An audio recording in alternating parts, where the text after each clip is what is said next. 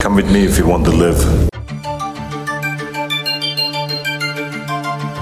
Welcome to another episode of Sci-Fi Nomads. I'm Dustin. And I'm Lauren. Today we're talking about Terminator. Terminator. It is about robots. They aren't robots, they are cybernetic organisms. Cybernetic skeleton with living tissue over the top. Yes, we all know. Uh-huh, yes. So, Terminator uh, first started in 1984.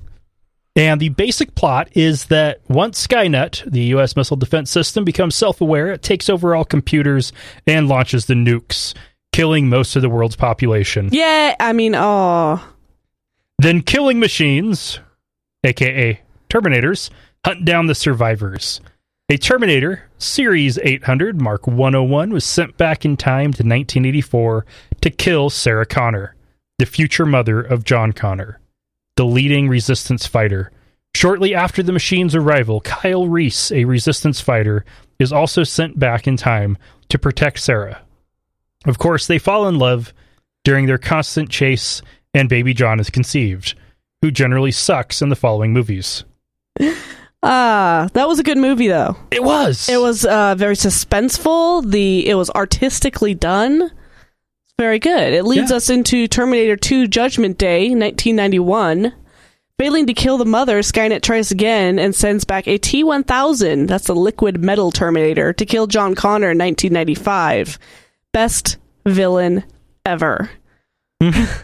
less believable of a robot, but yeah. See, future John Connor sends back a reprogrammed T 800, who is, again, Arnold Schwarzenegger, to protect his younger self. Sarah Connor decides to stop running and destroy Cyberdyne Skynet before it can start by tracking down the creator, some guy named Dyson, destroying the chip and handpiece of the original Terminator that they used to reverse engineer.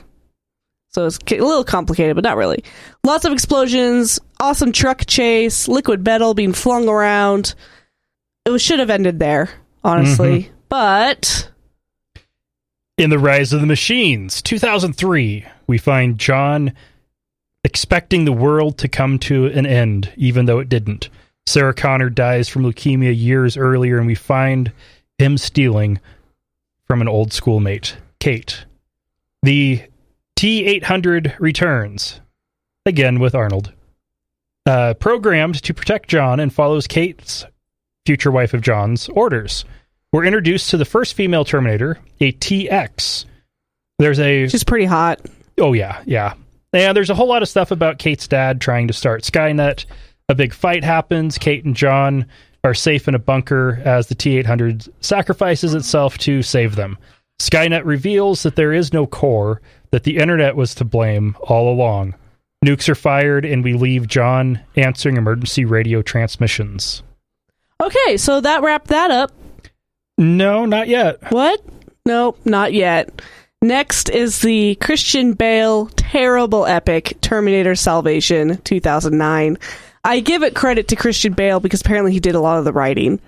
Um, this focuses on the aftermath of Judgment Day, and this movie is a mess. The actual main character is named Marcus, some guy who survived Judgment Day and wakes up in a scary post-apocalyptic world. Uh, he runs into John Connor and a young Kyle Reese, who all work together to try and save people that are being collected for some reason that nobody really knows. Theoretically, termination. Theoretically, termination, but Later, yeah. we find We find out later. explanations. Yeah. Um, and what happens is that during a battle, it's revealed that Marcus is, in fact, a Terminator himself. Cyborg body with living tissue on the outside. And due to some, with some flashbacks and some exposition, it's explained that he had donated his body to Cyberdyne before he died on death row. Uh, so he was probably one of the first of the uh, of these Terminators that used actual people. Well, they they actually do explain that And that they- he was. He was, they wiped his memory and, and, that's what they were storage. collecting all the other humans for. Was they were going to make more of them. Um. Besides that, it's pretty forgettable.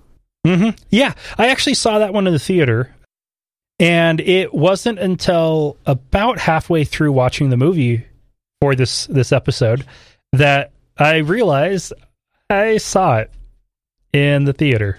You're like, oh wait, I paid money to see this. and I remembered it as being atrocious and forgettable. Now it was particularly atrocious because of Christian Bale. Well, it, there was that. And, This was- okay. Yeah, It was done at the same time as Batman was being done, so you hear a lot of the Batman voice. but I'm Christian Bale.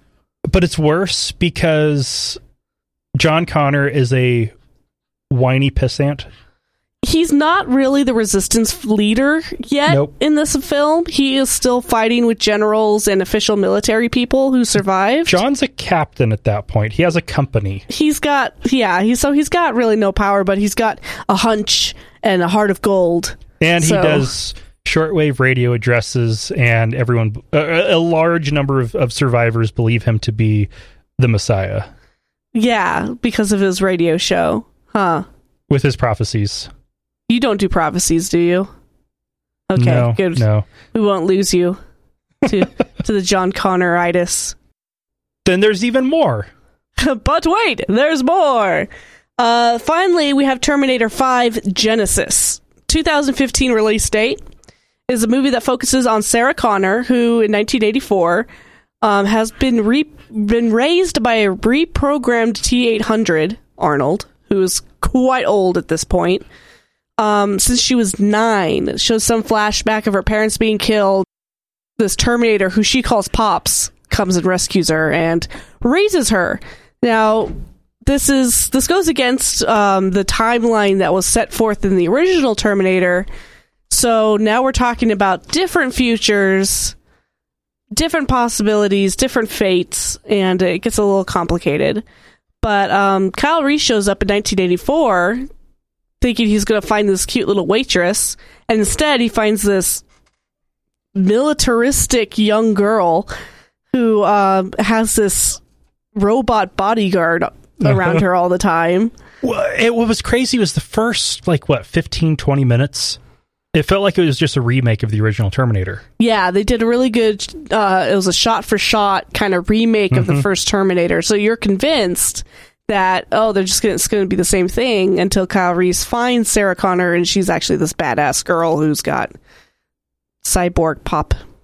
and who does not not not not want to give birth to uh the fated leader of the resistance Yeah, she's not really interested. Um, but for some reason, they happen to have a time traveling device, so that's cool.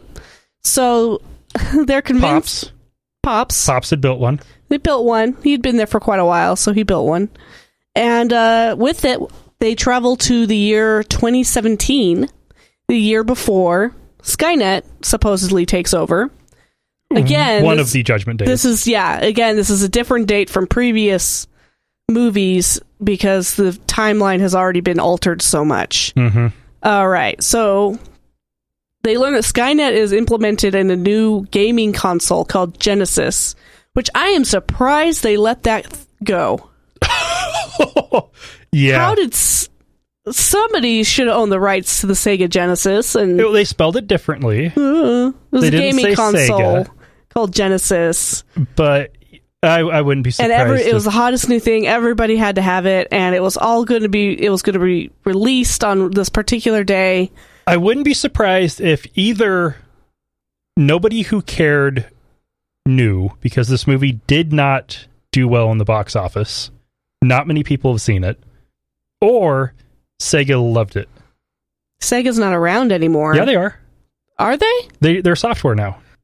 Oh, They still make games and uh, having their history honored like that, I'm sure they would have appreciated. Yeah, that, the, yeah. The Judgment Day post-apocalyptic bringer of death is quite an honor. Hey, back in the 90s, there was concern that Saddam Hussein was going to be using the PlayStation 2 to power new missiles. Yeah, this is basically like that kind of fear. Is that uh, these new consoles are so interconnected that, well, in this case, connected to nukes. Well, and okay, also what's what's crazy timing with this is consoles definitely play in with the whole Internet of Things, well, kind of with the Internet of Things, and we are uh, recording this, I think, what, two days after a massive DDoS attack using the Internet of Things. This is true. Yeah, it was massive. Oh my gosh, internet was shut Skynet. down all over Skynet. It was Skynet people. Yep. Take a, to put on your aluminum hats and start chanting Genesis. Genesis. okay, so who shows up at this point? But the frickin' John Connor himself. Yep. He traveled back from the future. No, not really. Uh, he'd been turned into a Terminator. Oh my god, what a twist! Yeah, so What a twist! now not only do they have Terminators that look like humans and Terminators that are liquid metal, but now they have a Terminator that can restructure your body cell by cell into an amorphous uh, Cybernetic cyborg. glob. Not even cyborg at that point. It just it absorbed his body, took all of his memories, his thought patterns. Uh, he added in some programming so he knew who he was, but also that knew what he was programmed to do.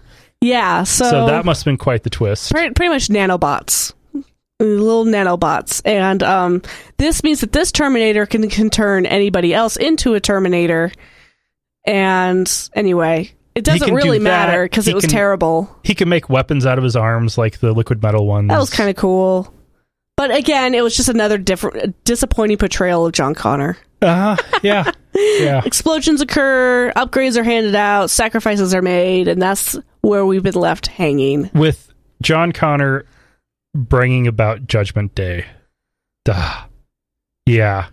So, okay, the, the franchise actually has more than just the movies. that's right we've got the tv series the sarah connor chronicles hmm uh, which we almost made it through. We got through the first season and Got through the first about season. a third of the second. There was only two seasons. We probably should have just finished it. But I when I watched it the first time when it was actually airing on TV in 2008, uh, I think I made it through five or six episodes yeah, and lost interest. yeah. So 2008 to 2009, the TV series ran with Lena Headey as Sarah Connor, who you might recognize as Cersei, Cersei Lannister. from Game of Thrones. So she plays maternal badass really well. she did a good job on this show. Um, Summer Glau as Mm-hmm. Terminator. From Firefly. Firefly, River from Firefly. She plays the Terminator, um, Cameron, who is their protector, and some dude playing John Connor. Yeah. Actually, his name's Thomas Dekker. And, and John Connor at this point is a 15 year old whiny sack of crap. The only thing he's missing is the acne. So this is basically a coming of age show. but really messed up because they start out in 2002, I think, and then they travel into the future. I don't know, people. I don't know. There's so much time traveling paradoxes here that Uh huh. it's anyway. His uncle comes back. Yeah, his uncle, who's a resistance fighter, comes back. So there's all this, you know, Kyle Reese and all that stuff. There's a lot of sexual tension between the Terminator Cameron and Uh-huh. Which is super awkward because they're supposed to be brother and sister as their cover. Yeah, and also between Sarah and Kyle Reese's brother. The uncle. I'm blanking on his name. I can't remember his name either.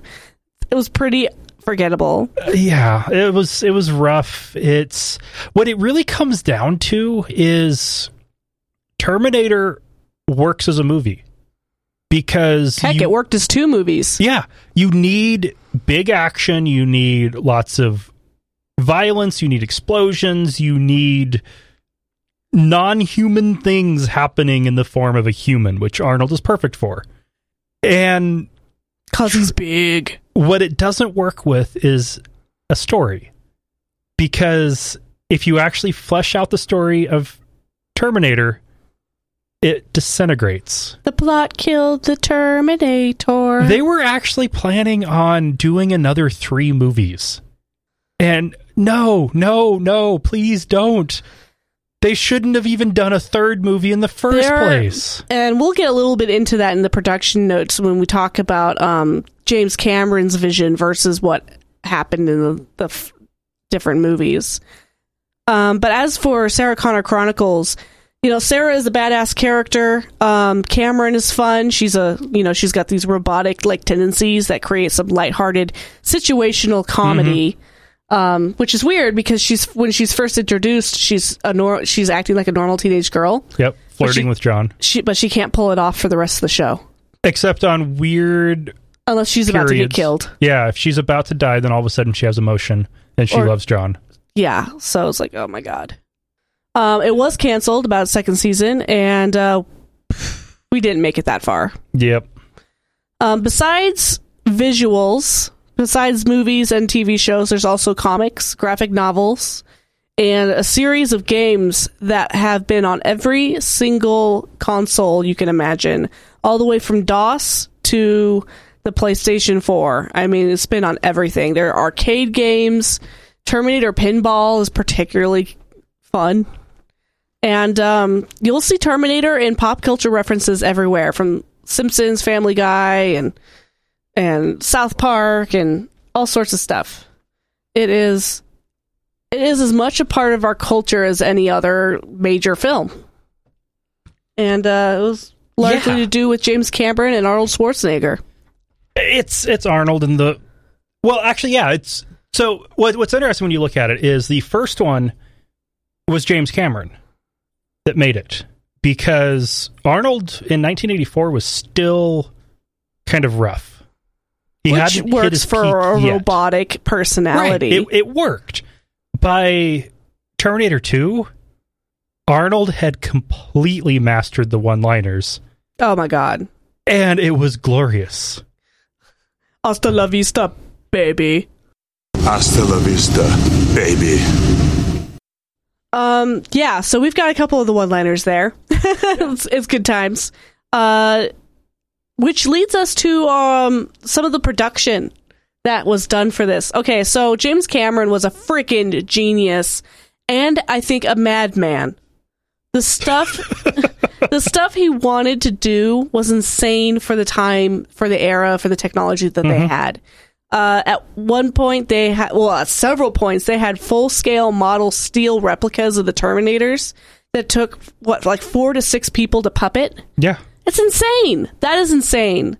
Well, when when we watched, uh, because we we went through everything in order, almost made it through Sarah Connor. When we watched Terminator One again, and then we watched Terminator Two again with the uh, the commentary, and it was crazy what went into putting that together. It really gives you a whole new perspective when you read, um, when you're reading all the production notes. Mm-hmm. So, uh, I- it's fun too, but Like just the car it- chases, the car chases, the number of vehicles involved. how much traffic they must have had to shut down in order to do some of these shots in L.A. Was Uh, it L.A., San Francisco? It was L.A. LA. And like, so there was one where they did it on uh, one of the freeways, and they had production windows for I think it was twenty days, from like midnight to five a.m. And they could have the freeway for five to ten minutes while Highway Patrol shut it down. It was insane. That's insane. But it's L.A., so I'm sure they're used to it. That meant that they would have five to ten minutes to set up the shot, run the shot, and then clean everything up so that traffic could flow again. and make it all work with other shots that Yeah. they've been doing for 10, 20 days straight. It's ins- Yeah, insane. it was crazy. um, the miniatures with the matte backgrounds are are used, but they're they didn't date as badly as I as I was expecting them to. It works out really well. Um, in especially the beginning shots where they're showing um the the big tank robots and stuff crushing the human skulls, and I mean, that was all miniaturized, but it looked good. But the was scary. the thing is, you look at Terminator 1 and 2, both of them they pushed the limits of computer graphics.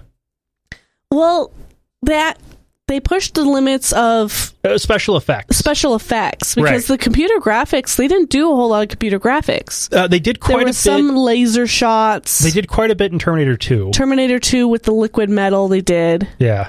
Um, but for the most part, it was all It was all designed by Cameron and his team, and the special effects were just it was art. Yeah, When the- you- when it you- was amazing. It was but pretty cool. they they seriously pushed the limits.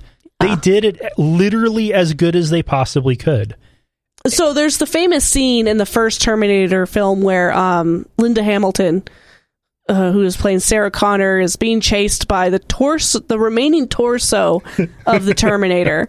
It, it like this thing just will not quit. It will not die, and so she's trying to get away from it, and it's just crawling after her.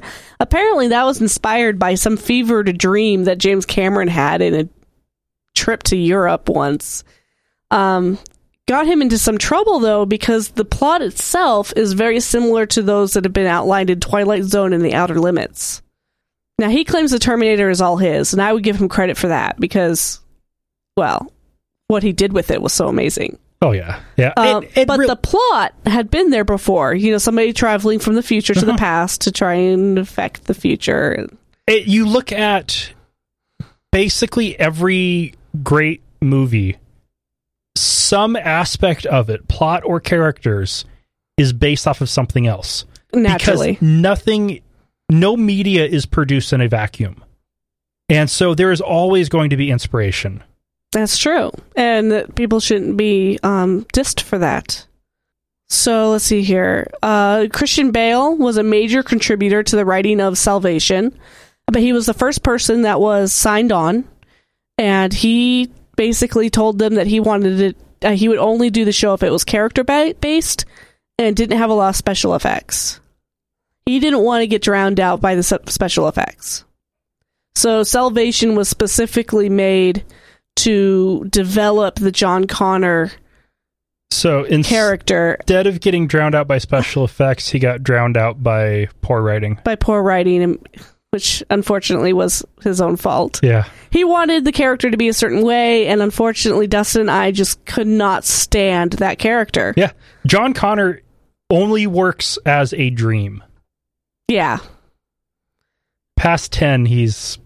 And, and realistically, how can you expect a kid who grows up believing he is the Messiah to be anything other than seriously messed up? This is true. That is a lot of pressure and would create quite the the uh, arrogance. That's what you get with those millennials. Wait, does he count as a millennial if he goes jumping around all over the place? Yeah, yeah, he still would be. Coming of age in the Yeah. 2000s? Yeah, yeah. Okay. So well, let's talk about the science for a little bit. Uh, the singularity was a huge element. Skynet becoming self aware and then deeming that the guys, the other guys, are just as dangerous as the the the good guys, and that they all deserve to die.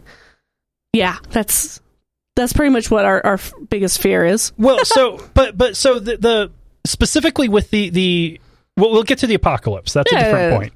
But with the singularity itself, is it an instant thing or is it a gradual thing? Because the way they portray it in the movies, when they actually do portray it, which unfortunately is later in the the bad movies is where they really flesh it out. It is they're building a system that as soon as it goes live, at least in one version, uh, Rise of the Machines version, as soon as it goes live, it is Skynet. It is self aware, and it determines the only way to protect humanity is to destroy humanity. It takes like a millionth of a second for it to figure out.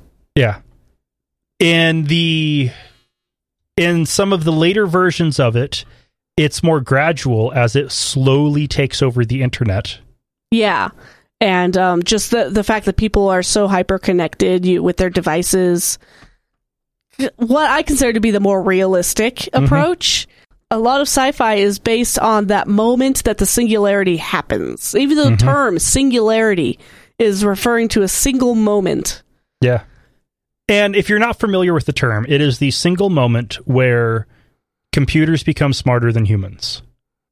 Well, relatively. I mean, in Where- what way would you say? where the Because- processing power of a computer is higher than the processing power of a, a human brain. We aren't there yet. No. Um, it often includes with it that at that moment you have computers that can design better computers.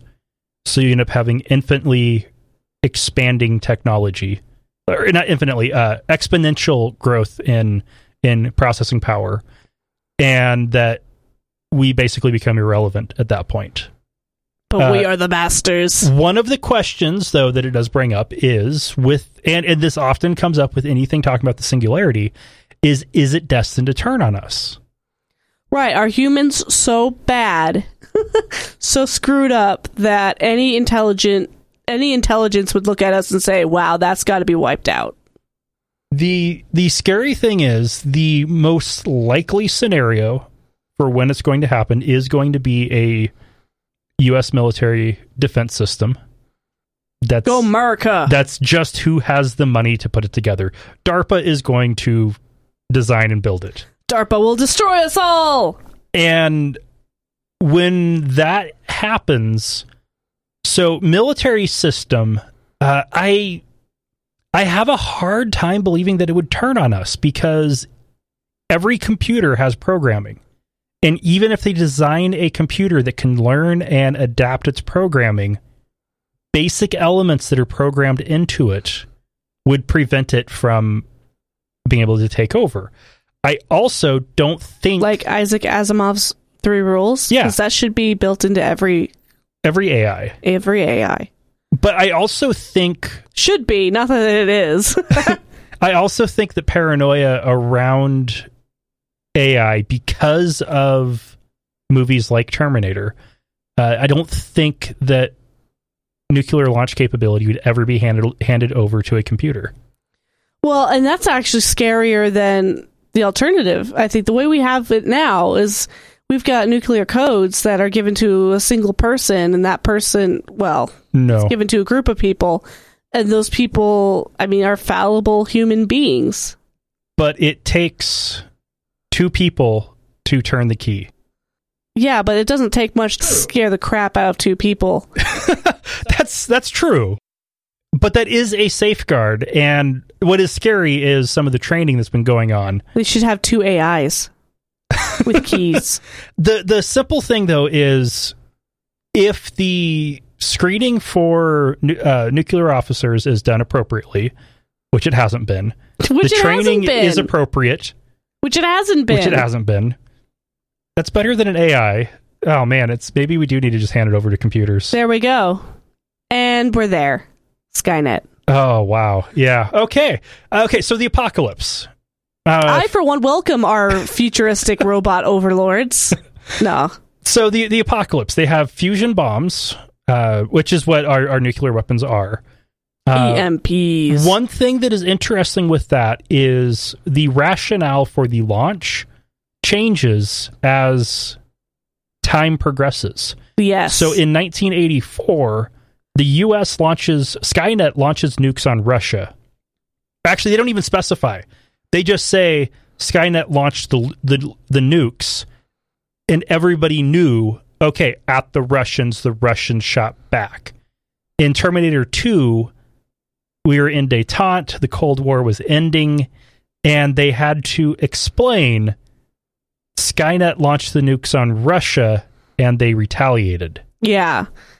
It wasn't um it wasn't obvious. As obvious as it would have been in that. cuz I mean that's a 6 year what was that? 6 year gap between the two movies and you know, a lot happens. Yeah. Like, you know, tearing down the Berlin Wall. the Soviet Union was actively disintegrating at that point.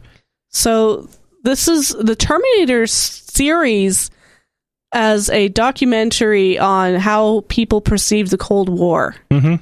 There you go. There's your thesis. Then with Rise of the Machines, Skynet launches the nukes on humanity. So it's not on the Russians It's to prompt every. It's just everybody. It's everybody. Which and I- in 2003, yes, they have the moment where Sky uh, Skynet comes online, but it turned out Skynet was already operational and had already sent created and sent out a virus to take over every computer in the world, which would have probably meant take over Russian nukes and Chinese nukes and French and British nukes and everybody else's nukes. so that it could launch all the nukes. Right. So you didn't have to just attack one and then wait for their retaliation when you could just shoot them all off at once. Smart, Skynet. Smart. Now, one thing that is a little bit of a flaw in the plan, two flaws. They send off nukes. These are fusion bombs, which are massive electromagnetic pulses, which fries electronics. Yeah. So Skynet would have short circuited itself in its first action and been moot. Yeah. Also, if you look at where nuclear missiles launch, especially in a scenario where we're launching on Russia and they're launching back, if we're following the Cold War targeting parameters, every power plant gets hit. So the entire grid is down despite the EMPs. Okay. Even though the EMPs would be enough to fry the entire grid. so we have um, no power because of EMP. Mm-hmm. We have no power because the power grid's been destroyed. Yep. No power means no machines. Yep. Sorry, Skynet. So it's a self defeating system. unless that's what it wants. In that brief millisecond where it decides to destroy all humanity, and then it realized, no, I might as well just kill myself as well. And what's what's craziest with it is when you have the version like with 2003 where it expands into every computer on the face of the earth and the version you have in Genisys where it's distributed across the planet. You knock out the grid, you just lost everything you just gained. Yep. Even if you have insulated power generation abilities. So what started out as a very clever plan actually turns out to be kind of uh, null. Yeah, yeah. Uh there is Now, in the first couple of movies, in several of the movies, they're looking for Skynet's core. They're looking for the central processing thing. Um, well, we determined that if there was such a th- core, the heat generated by that core would have made it impossible to happen. Something that massive would have extreme amounts of heat. Mhm. It would melt itself down within. Right. You look at, uh, say, Google's data center on the Columbia River. It produces so much heat that they are actually doing water cooling from the river. Yeah. They're piping thousands of gallons of water through that to cool their systems because it produces so much heat. The bane of every data center is heat. It makes everything difficult. And yeah, a hardened system like that, powerful enough to be the singularity, no, it's not going to be that hardened. No, it'll melt. So you can't have the heat. You can't have the power. Skynet, as shown in the movies and TV shows and comic books, probably can't exist. Okay, so we have have that that issue. Um, time travel. Coffin nailed. Time travel is a, uh, definitely an interesting one. Oh, the time travel's a mess. Okay, so we have the quantum field generator. That's the time machine, right? Yes, Okay. it allows for. Well, okay. First off, quantum is at the submolecular level, so the ability to cool. use quantum fields to move humans and machines that's slim. Uh, the Not just no, it's humans and flesh covered right, machines. right, because you can't have Because any it clothing or differentiates it? metal.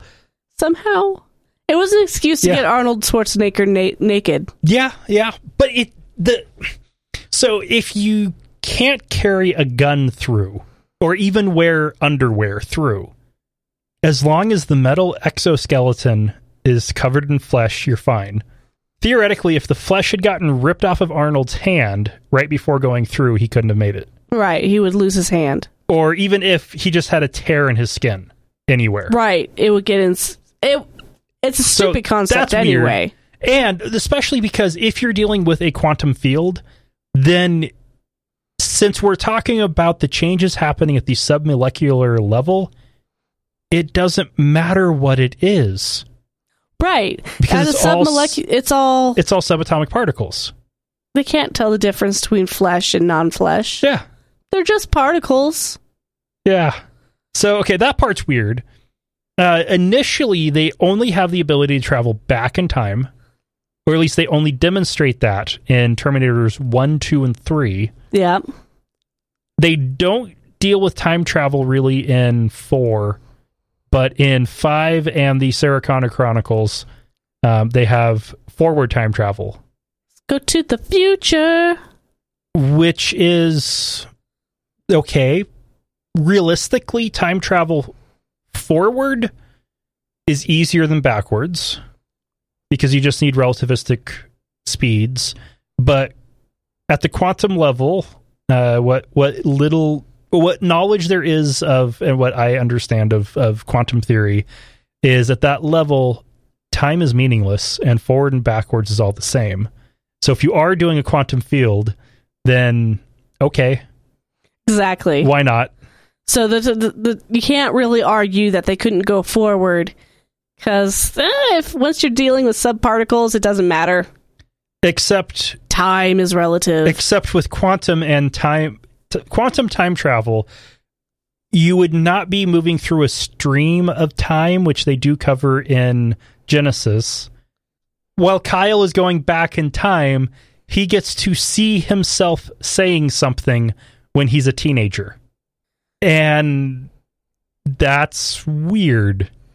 But he only got to see his own life going back in time. Yeah, which you you'd think that if you're not moving, you would actually see just the stuff going on around you. hmm But he specifically was looking at his own life. yeah that So- was that was weird Points off for that one. And but the biggest problem is the paradoxes.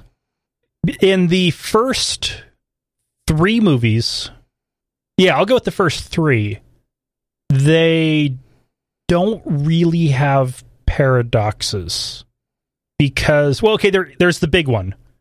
There's the one really big paradox. The really obvious one, the grandfather paradox. Yeah, because John Connor sends his own father back in time to impregnate his mother. If John didn't do that, John wouldn't exist. Without that traveling back in time happening, John would not exist. So it creates this loop where the future effects of the action are required for the action that starts the chain, and cause and effect cease to have meaning. I think Futurama did an episode about that. They've done a few. Just to brush up on your theoretical physics there. It's it gets really weird, and that is a really big one because okay, he is such a pivotal feature in history in the Terminator universe, and he And he causes can't his, exist. he causes his own beginning. Yeah, he can't exist unless certain things happen anyway. So that gets weird. But one thing they are consistent with, at least through the first three, is it's all one stream of existence. Right. You're So- not having multiple futures, Mhm. multiple universes, multiple choices kind of thing. You are traveling back and forward in time and affecting things that change the future. And so John sends back a T 100, which later, because a T 100 was sent back by John to protect John, uh, Skynet uses a T 100 to kill John in the future. And then Kate takes that T one hundred and sends that, that T 100 back to protect the leaders of, of the resistance from like 20 years later from Judgment Day. And you have Terminators getting sent back at numerous points because earlier attempts failed. And because they know they attempted it, it didn't change anything. They can send something back and try again. Uh, they also have the whole issue of the Terminator got sent back two times. They killed Dyson at the end of Terminator 2. Um, they had the perfect opportunity for it to just be over. They prevented Judgment Day. Yeah. And the, that's where it should have ended. They actually They had, had- a version of the ending that they filmed and didn't use, where Too bad. Too bad. Sarah Connor was an old woman writing about the events that happened, it- writing her memoir, and how she stopped Judgment Day. And she's writing this while adult John is a U.S. senator playing with his daughter. Aww. And they didn't use that. Instead, they use her They wanted to keep it alive so they could make more movies. they went with an open-ended ending so they could make more movies. And Terrible. They, yeah, they should have just stopped it then. But so you have, like, at that point, Skynet was prevented, but it ended up just delaying it because the technology was already to be being developed. Dyson may have died, but uh, Cyberdyne continued. They were able to recover some of the data. They were able to continue their operations. Yes, they were put behind by 10 or 20 years. Right. That's why there's a big change in the dates. If you're trying to follow along with the Mm-hmm. dates, you'll notice that they're jumping all over the place because these multi- these different futures. Um, sometimes the Judgment Day was punted forward or later, rather. Yeah. Um, and it starts to get really confusing. So, uh, but at least in, through the first three movies, it's consistent. Then you have the fact that by the fourth, fifth movie, Sarah Connor Chronicles, it becomes very clear that there are multiple timelines. Yeah, there's obviously multiple timelines, and you can tell that the franchise at this point has changed hands multiple Mhm. times, um, which that just makes things messy. So every time, it, what gets really weird with that when you have multiple timelines, you send someone back in time and you create a new timeline. What benefit does that really have? Because the timeline you're in doesn't change. No, but in the Sarah Connor Chronicles, they did mention one of the resistance fighters went back in time to escape that future. Mhm. She just didn't want to deal with it anymore, so she jumped in and went back in time and was living in L.A. in 20, 2007? 2007. It's like yeah. that's uh, that's a good way to go, I think. but sending somebody else back in time to change your future, and obviously, in in this case, it wouldn't have done anything. Right. So they ruined it by making it multiple timelines. Yeah, Uh, but they also they did leave the possibility for that in the first movie. So maybe that was the way it was all along when Kyle Reese is talking to Sarah and she says, "Okay, so that's what's going to happen." And he says that is one possibility for the future. Oh, yeah. But that can be interpreted two ways as either there are multiple futures or because he went back in time, he changed the past, which means that future that he came from may not end up existing because of those changes. which is kind of what they were hoping for. Yeah, that was the whole point. The whole point was t- to prevent Judgment Day. Well, actually, the whole point was to prevent Oh. the resistance. right, that happened. Well, Terminator 2, the whole point was to um, prevent Judgment Day. Anyway, So yeah, it gets the the paradoxes get weird. The paradoxes kind of bother me quite a look, bit. the first two, may, I would even give the third one a little like, uh, okay. But by the time we're in the fourth, fifth, and TV series, it's just like, okay, forget it. The Terminator's franchise needs to die. Uh huh. Um, There's keep releasing special editions for every five years that comes goes by, and just there's yeah go. there's there's too many timelines. There's too many paradoxes. There are too many things that just don't make sense by the time you get to terminator 5 i would actually say 1 and 2 are great. 3 was yeah not bad not great it was forgettable. but it was a third movie in a series. They're usually pretty sucky Yeah, unless it's written from the beginning to be a trilogy and terminator was not no, it was not. and everything past that just uh, ruined it. Uh, after watching everything in Terminator, I think preparing for this episode ruined one of my favorite movie franchises. Unforeseeable consequences Yeah. right there. We didn't didn't think that through, but somebody has to do it. So, we're doing it for you. So, uh, what the the big takeaway from this?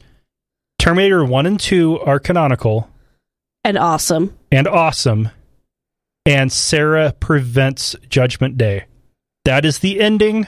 Everything after that, don't even watch it. It's- don't bother. It's somebody's fan fiction. Yeah, it. Ugh, ugh.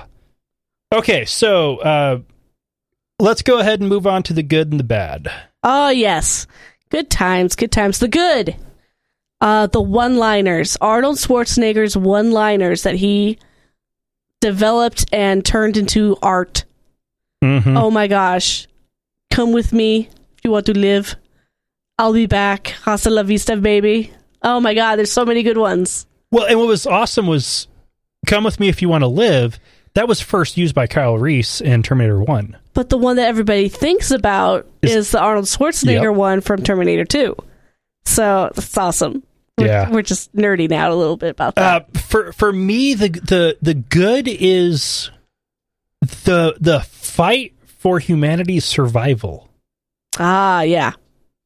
and the timing of it. We were at the peak of the nuclear arms race when this started. Which you and I kind of miss out on because we were too young. Yeah. We were Yeah. babies. Uh, my fir- the first world event I remember is the fall of the Berlin Wall, and I remember that because they interrupted TV programming by pausing it, continued everything, and I got to stay up past my bedtime until the the show we were going to watch ended. Because back then they could do that with TV because the transmission stopped at a certain time. right. Oh my gosh. But so but the the the fight for humanity's survival, this was during the Cold War, this was during the nuclear arms race. Uh and the basic premise was we are going to kill ourselves with these nukes. And it was done in a very palatable way that made people feel good about being human and not trust their microwave. yeah. And it was during the that period in the Cold War and it wasn't the us versus them wasn't us against the Russians. It was humanity against something. Yeah. And Yeah. that was cool. It's a good theme to go by. Uh, my favorite is probably just the cinematography. The good. That's the good. Um, the crawling torso scene, the fight with the T one thousand in Terminator Two, with the liquid metal. Oh my god! I mean, it was just oh so good. Lots of flames and explosions and trucks blowing up. I loved it. Yeah. That was yeah. good action flick right there. Oh yeah. All right, so what was what was your least favorite? What's the bad? John Connor. John Connor. Yep. He sucked the life out of this show. It should have the first two focused on Sarah Connor and a young John Connor, But the more on Sarah. but more on Sarah. And um yeah, beyond that, John Connor just sucked. hmm But then when they actually did do a show focusing on Sarah Connor, the Sarah Connor Chronicles, Ah, she was a character. She was not focused on her. It True. was focused on John Connor and his coming yeah. of age Okay, story. yeah, that's true. That is true. so John Connor still managed to screw that up. Yeah. So yeah, whenever John Connor. whenever John is the focus, it sucks. Well, at least that's our professional opinion. professional podcasting hobbyist opinion. Yeah. Uh, also, the I would say in the bad is the fact that they made more movies than they should have. They made a TV show they never should have. They took what was a great, they took a good movie, they made a great sequel, and they had to keep going. It made money, so they had to make more. And it was a plot that to continue tears it apart. Yep. Well, you know what they say about the good guy that lives long enough to become the villain? That's Yeah. kind of what happened here. Yeah. Should have killed it when he was young and glorious. Like everything else in the 80s. There's like that hair. because there's few series really that can actually pull that off. There's Star Trek has done it. Surprisingly, Star Wars, mm, there it's been hit or miss. it's been hit or miss. Uh, but the tril- the original trilogy, and actually, I would say both trilogies worked as trilogies because they were written to be trilogies. Same thing with the Matrix. The Matrix, yep. Uh, Lord of the Rings and The Hobbit. When you have a trilogy written to be a trilogy, typically the first and third are good. It's the second that sucks. Yeah, typically. If they just stop, don't stop making movies, then Unless you are the Hobbit, in which case the third one sucked. then the first and first and second work, and after that it starts to fall apart. Uh, we're gonna do Alien, the Alien series here in a, a, a while, yes. and that kind of had Same, the same problem. Thing. One and two were awesome. And then it kind of went downhill and became forgettable. Yeah, And then it spun off and uh, anyway, we'll talk about that Yes. one on another show. we'll be back in a month with Blade Runner. All right. So watch it and be ready. All right. We'll see you next month. Bye. You can visit us on the web at sci-fi nomads.com, email us at contact at sci-fi nomads.com, tweet us at sci-fi nomads, or like us on Facebook at facebook.com slash sci-fi nomads. In each case, it's spelled S-C-I-F-I-N-O-M-A-D-S. No spaces and no hyphens. Theme music in this episode is Urban Jungle 2061 by Eric Matyas, www.soundimage.org. Hasta la vista, baby.